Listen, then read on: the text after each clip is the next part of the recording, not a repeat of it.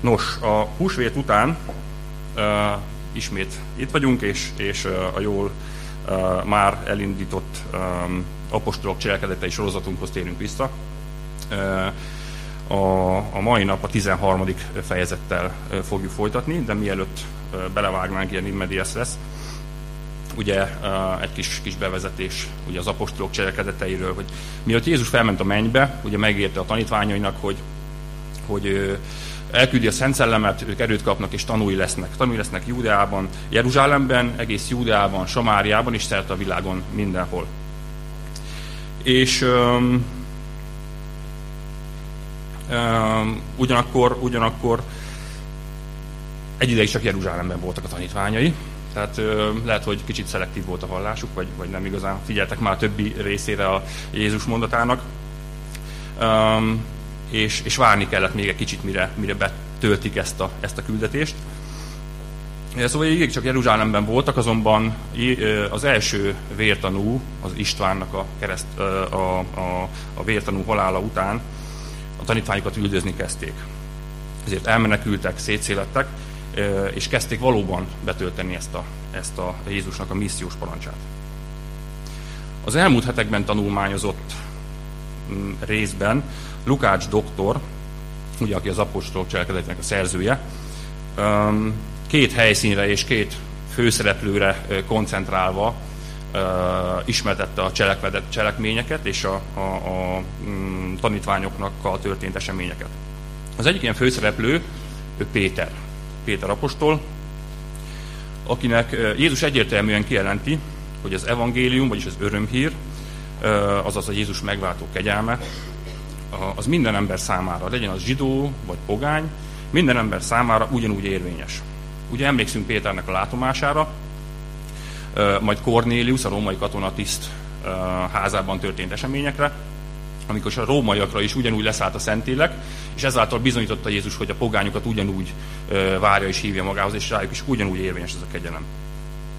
Péter után mindezt elmesélte a jeruzsálemi zsidóknak, és még a, vaskalapos zsidó hívők is megértették, hogy, hogy valóban ez az Úr akarat, és azt olvastuk, hogy ezt halva nem vitatkoztak tovább, hanem dicsérték Istent. Ugye milyen szép. A másik ilyen főszereplő az Saul, vagy Pálként is ismerjük, aki személyesen Jézustól kapott elhívását követően egy kényszerpihenőre vonul, vagy kényszerül Tarzusba, ugye a szülővárosába, ez egyébként Törökországban van, hogyha valaki nem tudná, akkor az akkori római birodalomnak a területe volt. Tehát Tarsusba vonul vissza kényszer pihenőre, méghozzá évekre, hosszú évekre, tíz évnél is többet töltött el ebben a, ebben a ö, kényszer pihenő állapotban, ahová ugyanis ö, Barnabás ment el érte, és hívta vissza őt, hívta be a szolgálatba, hívta segítségül magához, korabeli Las Vegasba, hogy hallottuk a, a korábbi tanítást, ez volt a, a szíriai Antiókia. E, itt ugyanis egy frissen plántánt induló gyülekezet volt, és ide hívta őt segítségül. És majd az előző részben ismét visszafokusztáltunk Jeruzsálembe, ugye bevágódni akaró, de becsapódott Heródeshez, illetőleg Péterhez, e, akit az úr a börtönből, e, a láncok békjójából, ugye 16 katona mellől e, mentette ki csodálatosan, és uh, itt fogjuk fölvenni a fonalat, de miatt folytatnánk az eseményeket, uh, szeretném egy érdekességre felhívni a figyelmeteket. Uh, méghozzá a 12. részből. Uh, mégpedig azt, hogy bár így nincs ilyen sarkosan kiemelve, de ez a két, két helyszín és a két főszereplő uh, útja egy ponton, vagy egy rövid ideig uh, kereszteződött. Uh, ugye azt olvastuk, hogy Pál és Barnabás egy időre otthagyta a, a a szíriai Antiókiát, mégpedig azért, mert nagy éhínség dúlt ebben az időben, és, és adományokat gyűjtöttek, és ezt az adományt vitték ők a jeruzsálemi gyülekezetnek a vezetőinek, hogy osszák szét a jeruzsálemi szegény, elszegényedett gyülekezet között. Tehát ők pont ott voltak Jeruzsálemben, amikor Péternek ez a csodálatos börtönből való szabadulása megtörtént. És akkor, hogy kicsit titeket is aktivizáljak, emlékeztek-e még arra, hogy Péternek hova vezetett az első útja, mikor kiszabadult a börtönből? Emlékeztek, hogy hova ment? Hova? ugye, a Máriának, aki János Márknak az anyja, annak a házába, ugye a gyülekezet ott együtt imádkozott Péterért. Ide ment, ide ment Péter. Itt pedig ugye olvastuk, hogy alig akarták beengedni, de végül persze aztán beengedték, és nagy volt az öröm. De gyakorlatilag, tehát itt ez a, ez a kulcs, hogy Mária házába ment, aki János Márknak az anyja. És most olvassuk csak el a 12. résznek az utolsó versét, nem tudom, van-e nálatok Biblia, akkor nyugodtan issátok ki, és onnan követhetjük. Miután Barnabás és Saul befejezték feladatukat Jeruzsálemben, visszatértek a szíriai Antiókia városába, és magukkal vitték János Márkot is. Hoppá. Tehát ők valószínűleg jártak János Márkéknak a házában, ezért én szerintem elég sanszos, hogy ők is ott voltak akkor, amikor a gyülekezet Péterért imádkozott, és valószínűleg Barnabás és Pál is imádkozott Péter szabadulásáért. Persze lehet, hogy kicsit előtte voltak, vagy kicsit később, de, de én szeretném azt hinni, hogy ők is, ők is ott voltak, és ők is egy gyülekezettel együtt imádkoztak. Illetve még egy adalék, um, mégpedig az, hogy Mária, tehát ez a János Márknak az anyja, ő valójában Barnabásnak volt a nővére. Hát komolyan mondom, ez jobb, mint a barátok közt. Tehát ilyen szövevényes mindenki mindenkivel kapcsolatban. Szóval János Márk az Barnabásnak az unokaöccse volt. És őt viszik magukkal. Na és akkor ennyi felismerés és újdonság, bár lehet, hogy ezt ti mind tudtátok, vagy, vagy ez nektek ez már sokkal hamarabb felszűnt, mint nekem. Tehát ennyi után akkor vágjunk bele a 13. részbe, és akkor kezdjük el olvasni azt. Olvasom az első verset. A szíriai Antiókia városában, a helyi gyülekezetben volt néhány próféta és tanító. Barnabás, Simeon, akit Nigernek is neveztek, aztán Lucius, aki Ciréne városából jött, azután Manaén, aki együtt nevelkedett Heródes királlyal, és Saul. Álljunk meg egy picit, és időzzünk. Ugye azt olvassuk, hogy a Szíria Antiochi városában a helyi gyülekezetben proféták és tanítók voltak. Nekem egy kicsit hiányérzetem van. Proféták és tanítók. Hát ha valaki, valami elbújt, vagy kimaradt. Tudjátok, hogy én mit hiányolok? Az apostolt. Az apostolt nem látom. Pár ugye, ugye apostol volt. Tehát őt, őt maga Jézus, ugye Damaszkuszba vezető úton maga Jézus hívta el uh, személy.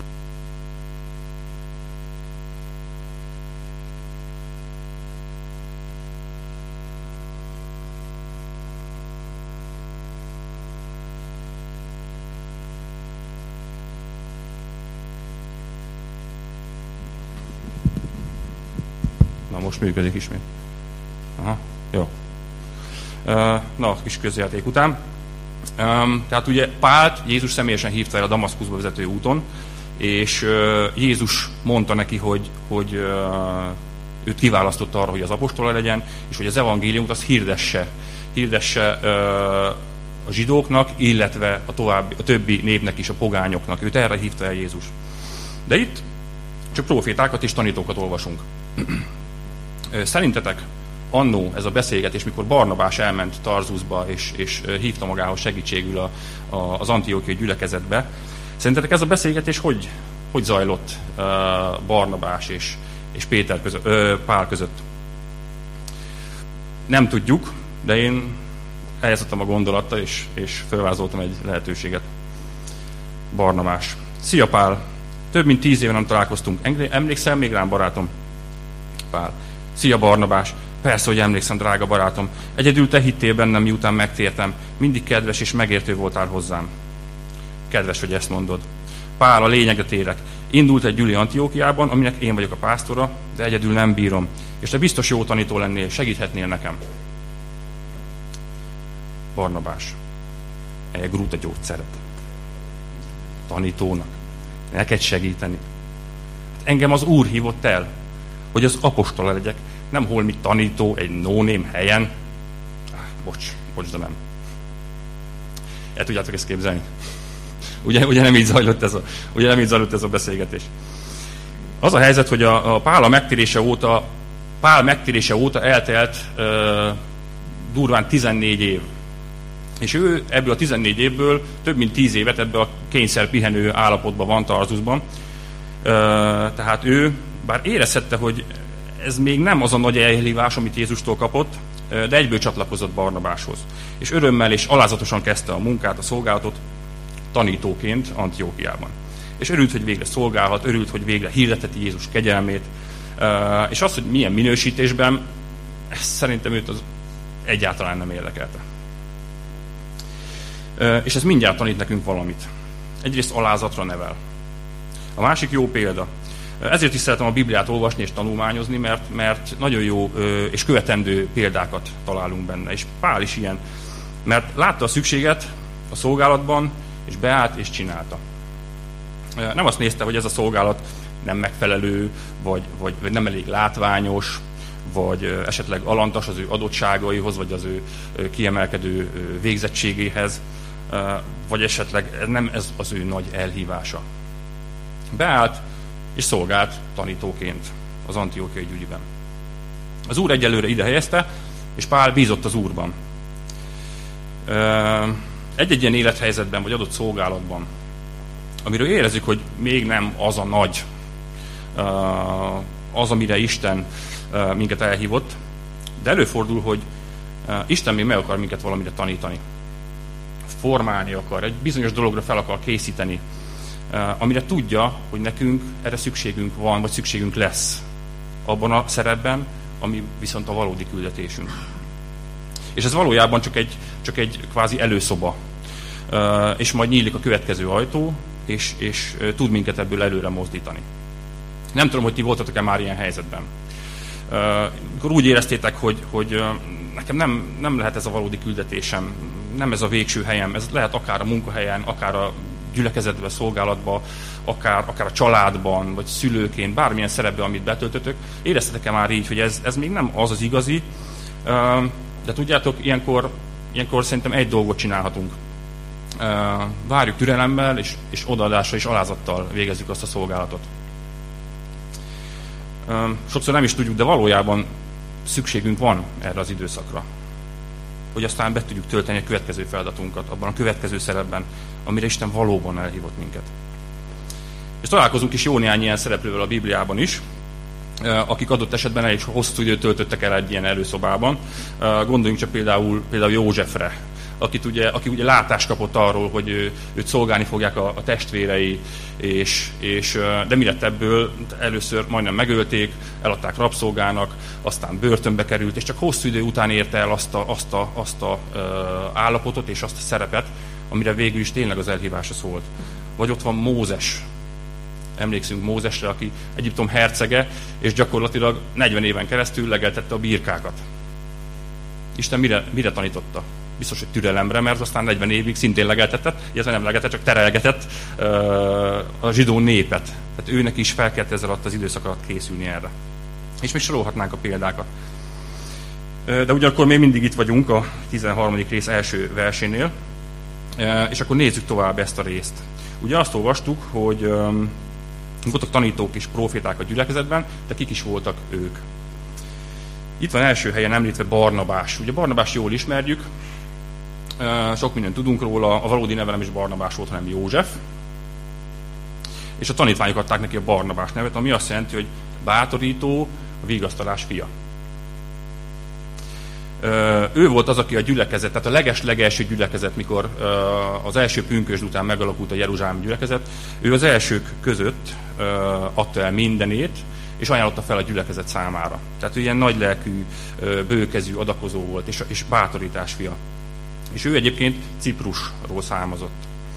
Aztán itt van Simeon. Simeon, akit Nigernek is hívtak.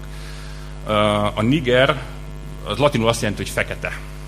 Szóval ez a Niger, ez egy ilyen kedves kis bőrszínre utaló kis becenév volt, hívhatták ma csokinak, vagy nem tudom, tehát Niger. Ö, tehát ő a bőrszín alapján ö, ö, fekete volt, és ö, feltételezhetjük, hogy Észak-Afrikából, valonnan Észak-Afrikából, Afrikából származott. Aztán nézzük tovább ezeket a tanítókat. Itt van még Lucius, aki Cirénéből származott. Ugye Ciréne ez a mai Líbia Líbia területe, ami szintén a római birodalom, ez egy giga birodalom volt, tehát ő is a római birodalomból származott, és Lucius, ő pedig valószínűleg az Antiókiába érkező legelső evangélistáknak lehetett az egyike. És hogy ezt miből is gondolom, ugye olvastuk nem is olyan régen, az Abcsel 11-ben olvastuk azt, hogy miután Istvánt megölték a hívő, miután Istvánt megölték, a hívők minden irányba elmenekültek. És a hívők között azonban voltak Ciprus szigetéről és Cirénéből származók is. Amikor ezek a szíriai Antiókiába értek, a görög nyelvűeknek is hirdették az Úr Jézusról szóló örömhírt. Tehát voltak Ciprus szigetéről és Cirénéből, és Lucius, aki Cirénéből származott, valószínűleg közöttük volt ennek a legelső kis missziós csapatnak, aki, aki elkezdte a gyülekezetet plántálni és az evangéliumot hirdetni. És akkor itt van még Manaén, akiről túl sokat nem tudunk, ezért, és a Biblia semmit túl sokat. Kicsit utána néztem, hogy ki ez a Manaén, ez egy nagyon érdekes figura, és még érdekesebb élet után mögötte. Ő, egy eszén proféta leszármazottja, és együtt nevelkedett Heródessel, mégpedig a második Heródessel, tehát a Heródes Antipással, ő az, aki, aki kivégeztette keresztelő Jánost. Tehát ő ezzel a Heródessel nevelkedett együtt, és valamilyen úton, módon azt nem tudni, de, de találkozott az evangéliummal, és, és megtért, és, és most itt tanít a, a, az Antiókiai gyülekezetben. Tehát egy nagyon-nagyon érdekes életút állhat mögötte. És a végén említi Sault, Sault, aki mi inkább Pálnak ismerünk, de Saul, és őt ugyebár nem kell bemutatni. Tehát ők öten voltak az Antiókiai gyülekezet vezetői, egy, egy, egy válogatott szupercsapat, így ötem, és öt teljesen különböző ember. Tehát ha megnézzük, tényleg teljesen különböző életút, különböző helyszínről származnak, tehát teljesen, teljesen különböztek. Egyetlen egy közös dolog volt bennük, az, hogy zsidók voltak ugyan, de, de pogány helyről, pogány vidékről származtak. És lehet, hogy pont ez, ezért tudta Jézus ilyen jól használni őket ebben a missziós küldetésben, amikor, amikor ki kell szakadni uh, Jeruzsálemből, Júdeából és, és az idegen országok felé terjedni. És ja, még egy közös dolog lehet, hogy volt bennük, sőt biztos, hogy volt bennük, az, hogy nagyon szerették Jézust, és égett bennük a tűz. És olvassuk tovább a második versel. Egy alkalommal, amikor ezek a férfiak együtt imádták az Urat, és bőtöltek, így szólt hozzájuk a Szent Szellem. Választottak külön számomra Barnabást és Sault arra a feladatra, amelyre elhívtam őket. Olyan könnyű átsiklani a mondatok felett, de egy kicsit, kicsit ízlelgessük. Azt olvassuk, hogy egy alkalommal. Vagyis sok alkalom egyikén. Tehát ők, ők gyakran csinálták ezt. A szokásuk volt, rendszeresen bőtöltek, és imádták az Urat. Együtt voltak imádatban. És kitartóan és elszántan keresték az Urat, és, és oda szánták magukat teljesen. Kérték, és, és várták Jézustól, hogy szóljon, kérték az áldást, kérték a Szent Szellem ajándékait, és kérték, hogy az Úr használja és vezesse őket. És azért, mert ilyen kitartók és odaszántak voltak, az Úr elhalmozta őket jelenlétével, és, és, és áldásaival, és valóban használta őket. De még hogy? Ha belegondolunk, hogy egy maréknyi, maréknyi embernek köszönhetően terjedt szét az evangélium, először csak Európában, de aztán később az egész, egész világra ez hatással volt. Tehát hihetetlenül módon tudta őket használni az Úr. És az Úr arra vágyik, hogy, hogy keressük, keressük mi is őt, legyünk vele közösségben, mert ő ott van. Tehát ő ott van, jelen van, mindig és mindenkor, és figyel ránk, de sokszor mi vagyunk azok, akik, akik, akik nem keressük az ő jelenlétét, nem figyelünk az ő hangjára, vagy legalábbis nem eleget.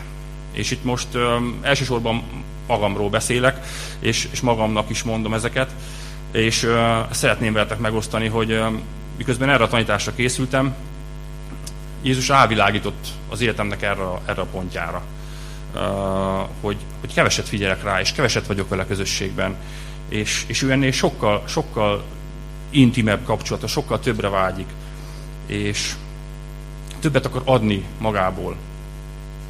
És én ezt éreztem, és, és érzem most is, hogy, hogy munkálja, munkálja bennem az akarást.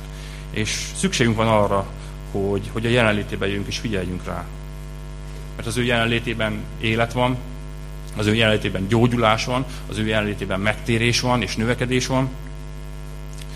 És olyan jó, hogy ezt látom, mint egy gyülekezetben is, látok, látok megtéréseket, látok ö, gyógyulásokat, akár szellemi gyógyulásokat, és, és növekedéseket, és bemerítkezéseket.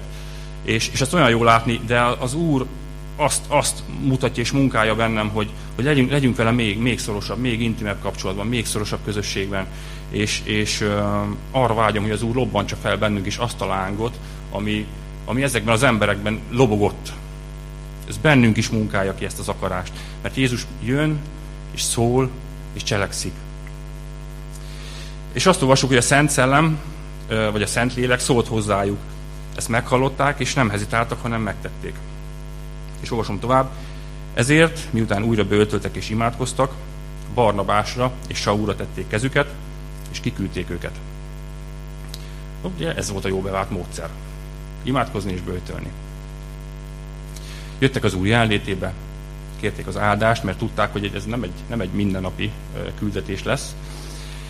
És sőt, átérezzük-e valójában ennek, a, ennek a, a valódi jelentőségét? Hogy Jézus a Szent Szelemen keresztül most indította ünnepélyesen útjára Pált és Barnabást, aminek révén egész Európára, és később pedig az egész világra eltett az örömpír. És az emberek megismerték, emberek millió ismerték meg a kegyelmet, és, és Jézus megváltó szeretetét.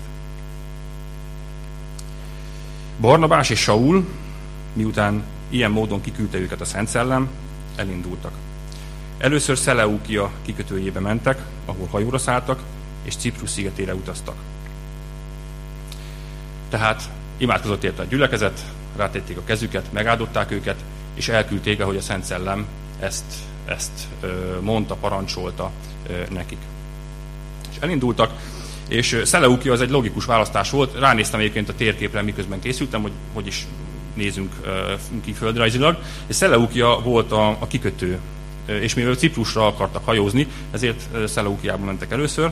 Azt viszont nem tudjuk, hogy, hogy a, a lélek mondta nekik, hogy Ciprusra kell menni, vagy pedig ők úgy gondolták, hogy oké, okay, a lélek elküldött minket, akkor menjünk ismerős helyre. Ugye Barnabás Ciprusról származott, és ezért, ezért esett a, a választásuk Ciprusra.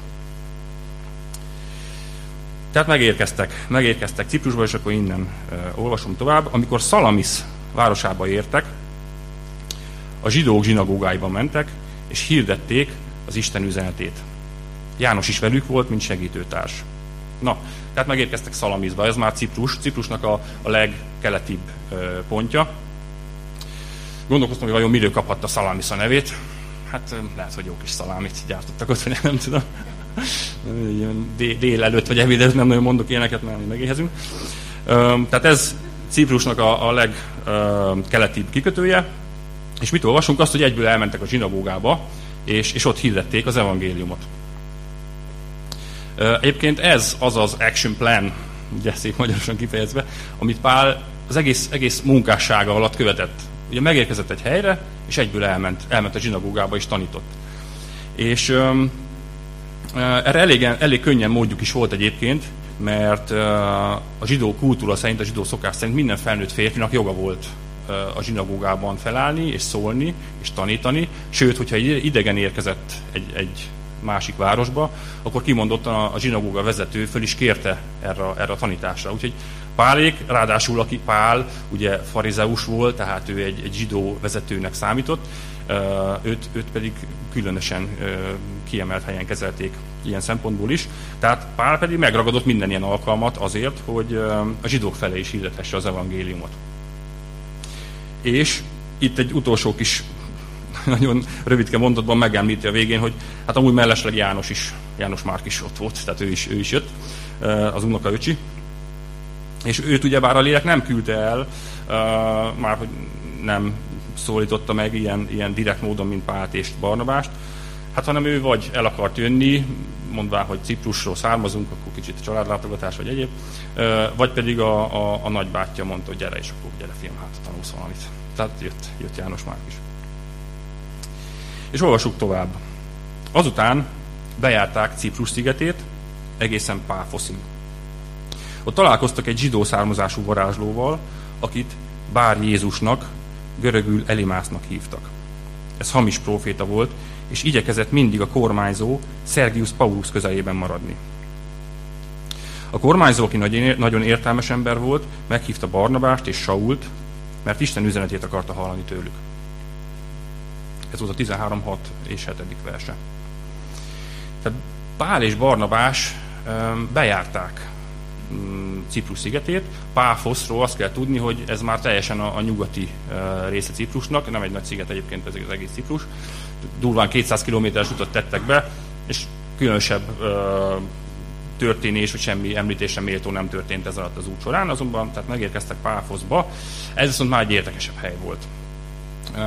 Páfosz volt a főváros és a kormányzónak a, a székhelye, tehát itt székelt a, a római kormányzó, vagy a római birodalomnak a kormányzója, és a megbízott kormányzója, és amit még tudunk Páfoszról, hogy ez a, a mitológiai Vénusz kultusznak a központja.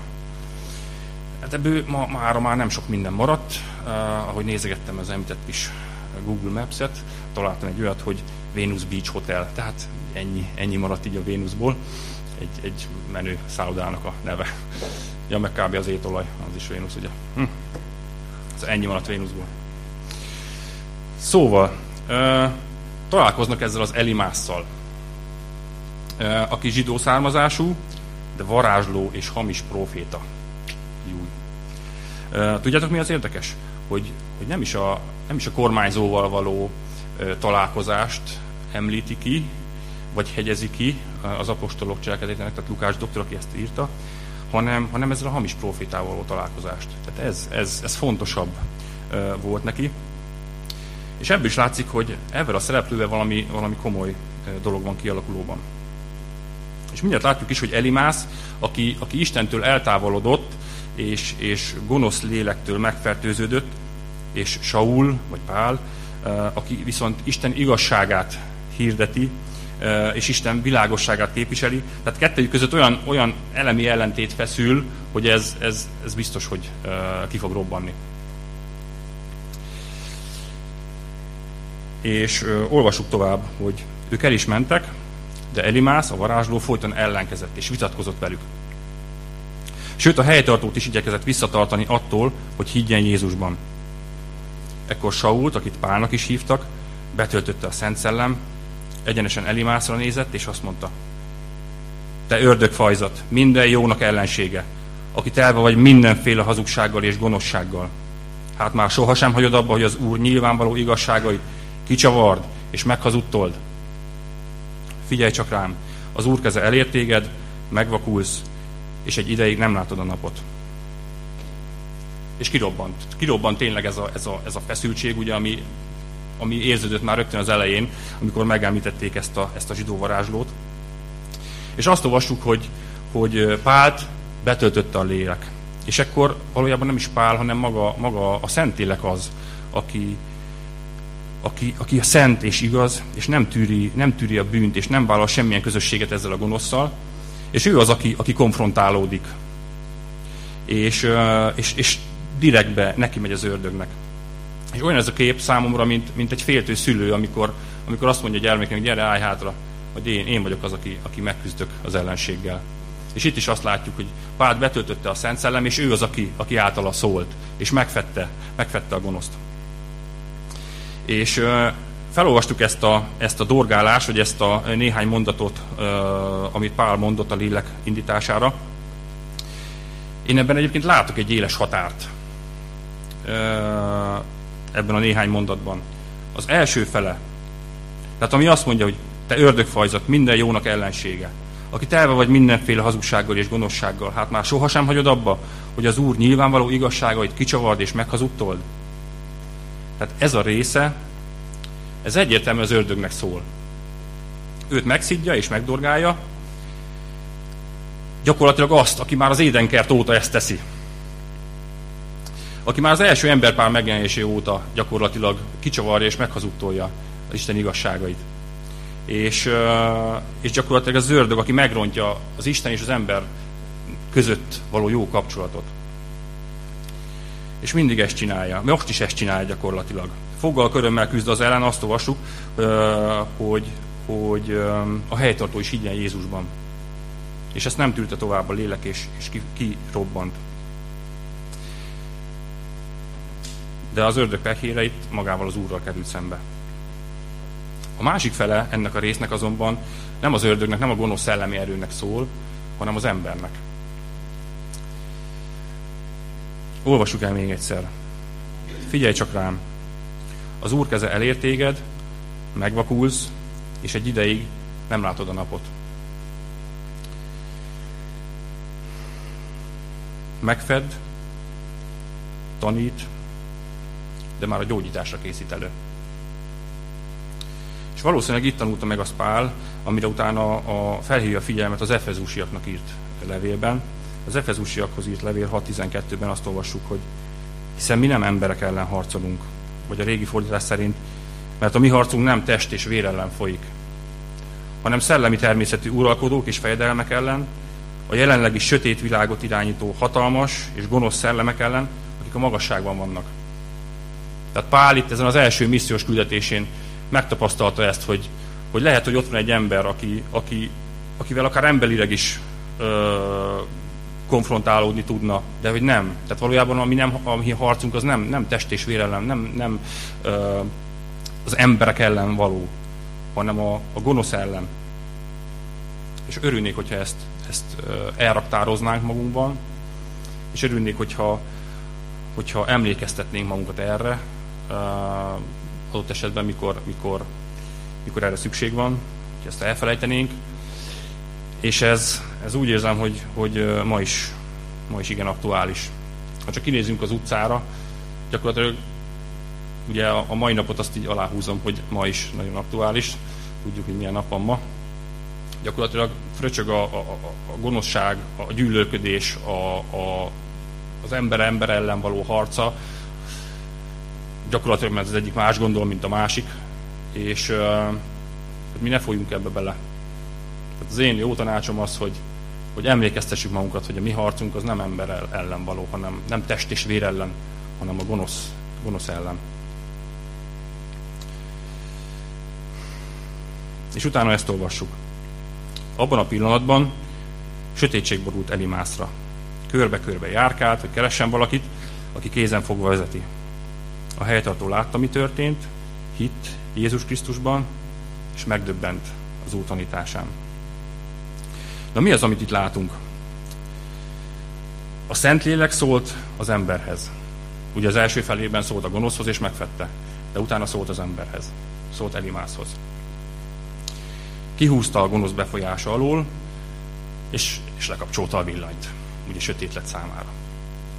És láttunk már, láttunk már valakivel ilyet, igaz? Akivel szintén ahhoz, hogy elinduljon ez a változás benne, ahhoz először sötétségbe kellett küldeni. És pont Pál volt az, ugye, aki a damaszkuszi úton Jézussal találkozott, és neki is leotották a villanyt egy kis rövid időre. Tehát Elimász is ugyanebbe a helyzetbe került, de az Úr Elimásznak is tett egy ígéretet, hogy csak egy ideig nem látod a napot meg fogsz gyógyulni. Lehet, hogy eltart egy ideig, de meg fogsz gyógyulni. És mindentől megszabadulsz. Lerakod a bűneidet, és megtérsz. És utána ismét látod a napot. A helytartóról pedig azt olvassuk, hogy megdöbbent. A helytartó megdöbbent. Ugye ő egy a római birodalomnak egy kihelyezett kormányzója, és mint a római birodalomnak a, a, a tisztségviselője, ugye a római ö, vallást gyakorolta, de mi, mik voltak ezek a római vallások? Kitalált istenek, szobrok, uh, hamis, néma istenek. És most először találkozott egy, egy az, az élő, az igaz, a cselekvő Istennel. És ez olyan szinten megdöbbentette, hogy, hogy uh, ugye Pál és Barnabás nem is nagyon tudott nekik még prédikálni, mert ez az Elimász folyton ott volt és közbeszólt, és, és, és uh, nem hagyta őket. És gyakorlatilag ez a néhány mondatos uh, cselekvés, vagy, vagy cselekmény, gyakorlatilag megdöbbentette ezt a helytartót, és, és ez az élmény neki elég volt ahhoz arra, hogy megtérjen. Ő itt látta, látta, hogy ez, ez, ez valami más, mint ami eddig találkozott, más, mint, mint ezek a szobrok, akikhez imádkozott, de soha nem kapott választ. Itt egy igazi cselekvő Isten van, és Pál és Barnabás ezt a cselekvő Istent hirdették. És ő gyakorlatilag egyből azt mondta, hogy igen, ez, ez nekem kell. És figyeljetek, ennek a jelenetnek és eseménynek valójában sokkal nagyobb a jelentősége, mint amekkorának elsőnek tűnhet. Pálnak a Szentlélek ugye megadta ezt a kezdőlökést, és elküldte erre az óriási jelentőségű missziós útra, aminek nem kisebb volt a küldetése, mint hogy megismertetni a Júdeán és a zsidóságon kívüli világgal is Jézus Krisztust. És Pál valószínűleg itt szembesült azzal, hogy ez, ez valójában milyen piszok nehéz egy küldetés lesz. Ez, és ez egy életen áttartó nehéz harc lesz. De az Úr egyértelműen biztosította Pált arról, hogy, hogy ő mindig mellette lesz. Hogy ott áll mellette, hogy ő, hogyha harcolni kell, akkor félreállítja, és ő lesz az, aki megvívja ezeket a harcokat. És ez, ezeket a csatátok sose egyedül kell megvívnia. Ugye Isten, mint egy, mint egy jó szülő, ő biztosította arról, hogy ő mindig a közelébe lesz, mindig támogatni és vezetni fogja, és segíteni, és megharcolja helyette a csatákat. És egy zárójelben jegyezném meg, hogy Pált, vagy gyakorlatilag akit folyton eddig Saul, vagy Pálként emleget a Biblia, itt vált végérvényesen Pállá. Tehát a Biblia ettől a ponttól, ettől az eseménytől kezdve már csak Pálnak nevezi. Tehát itt benne is, is lezajlott egy olyan változás, hogy valójában most kezdte el tényleg betölteni azt a küldetést, amire, amire az Úr elhívta, és ez így a neve megváltozásával is csak, csak megerősödik. És gyakorlatilag eddig, eddig szerettem volna haladni a mai nap az apostolok cselekedeteivel, és hogyha ki kéne két üzenetet emelnem ebből a, ebből a tanításból, akkor azt szeretném, hogy vigyetek magatokkal azt, hogy, hogy legyünk oda szántak. Keressük az Urat odaadóban, mert ő itt van mellettünk, és, és ő szól hozzánk, de, de nyissuk meg a füleinket, és, és legyünk vele egy intimebb kapcsolatban. Mondom, ez elsősorban rám nagyon igaz, de hogyha még valaki úgy érzi, hogy, hogy ebbe lehetne fejleszteni az Úrra való kapcsolatán, akkor, akkor ezt tegye meg. Mert az Úr arra vár, hogy ő, ő valóban többet szeretne adni, és, és ehhez, ehhez azt kell, hogy mi lépjünk, mert ő már lépett, ő már mindent adott, ő már odatta magát.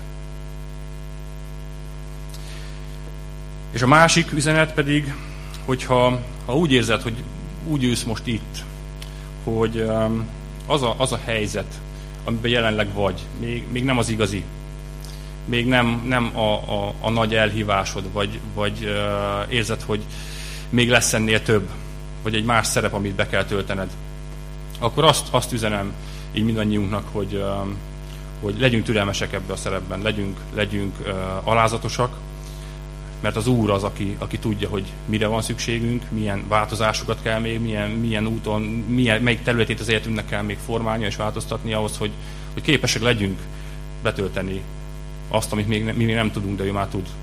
Azt, amire ő eleve elhívott minket, azt, amire eleve megteremtett minket. És akkor ez a, ez a, zaj, ez a, ez a történet még csak egy, vagy ez az időszak az életünknek még csak egy előszoba, és legyünk türelmesek, mert ki fog nyílni az a, az, az ajtó, és, és tovább léphetünk. És miután az Úr megtanított minket, átformált és, és ö, megadta azt, amire, amire szükségünk van, akkor nekünk is meg fogja adni ezt a kezdőlökést, és ugyanakkor biztosítani fog arról, hogy ő mindvégig mellettünk lesz, és helyettünk harcol, mert ezt megígérte. Amen.